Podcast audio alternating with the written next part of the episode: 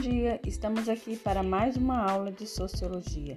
O tema dessa semana é saúde mental, ainda falando sobre o Estatuto da Criança e do Adolescente, ECA.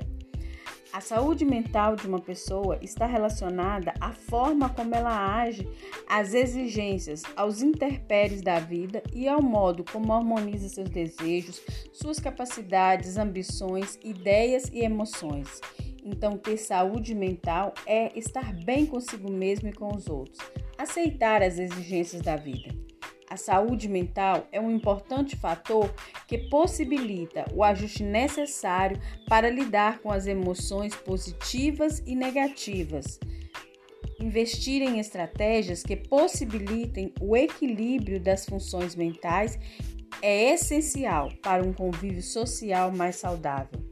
De acordo com a ONS, não existe, porém, uma definição oficial para o conceito de saúde mental. O termo está relacionado à forma como uma pessoa reage aos desafios e mudanças da vida, ao modo como ela harmoniza suas ideias, emoções, tragédias e alegrias.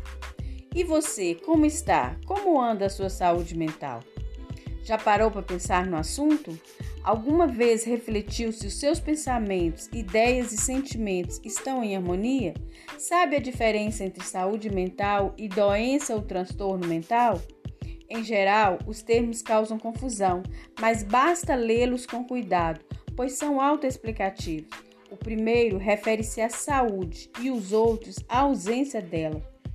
Não existe, porém, uma definição oficial para dizer se a pessoa está com uma saúde mental de acordo ou se ele está com um transtorno mental.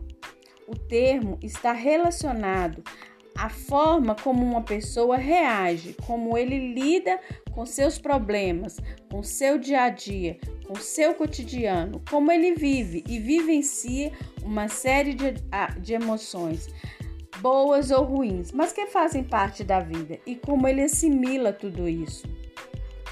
Então, a alegria, a felicidade, a tristeza, a raiva, a frustração, a satisfação, entre outras, são termos que nós precisamos aprender a administrar.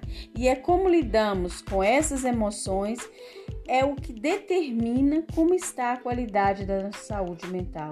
Se você tem um nível de proporção bom e lida bem com cada uma dessas emoções, com certeza você está com uma saúde mental boa.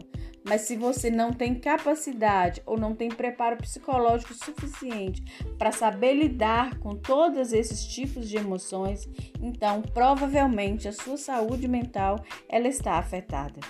Esta foi mais uma aula de sociologia. Eu aguardo vocês na próxima semana do PET 5.